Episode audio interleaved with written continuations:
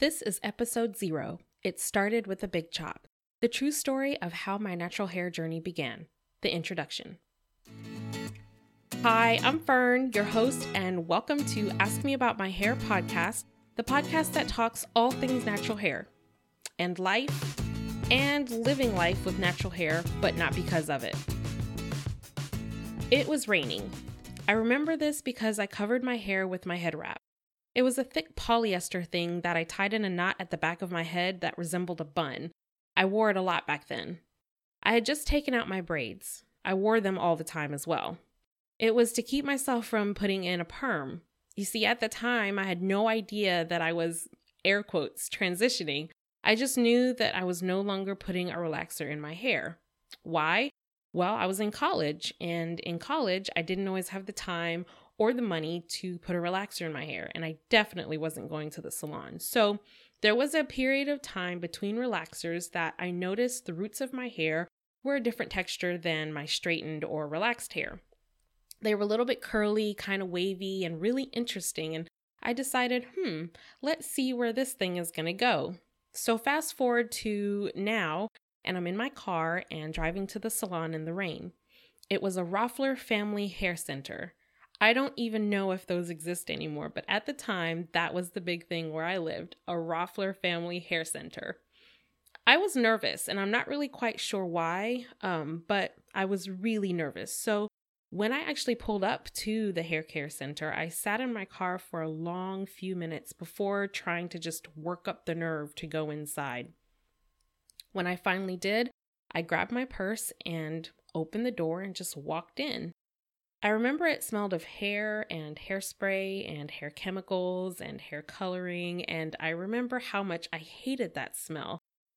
A woman asked me how she could help, and I said I wanted a haircut, so I was instructed to sign in and have a seat. When it was my turn, I followed my assigned cutter to her station and sat down. So I remember very little about many of the details of that day, actually. I don't remember how my stylist looked. I don't remember the exact date or the time. I don't even remember what day it was. I remember it was 2001. See, back then there were no cameras to record my reaction to my big chop or the reactions of those around me. So, really, what I remember is what I'm telling you. I don't remember exactly when I took off my head wrap either, but I do remember the hesitation in her voice when I explained that I wanted it all cut off. And I remember feeling that the salon went completely quiet when she asked, All of it? And I answered, Yes.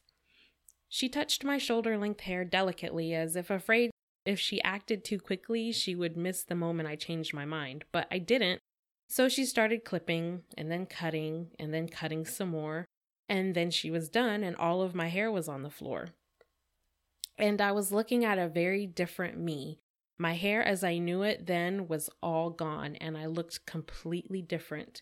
So when I looked into the mirror, I saw a completely different person and it scared me to death.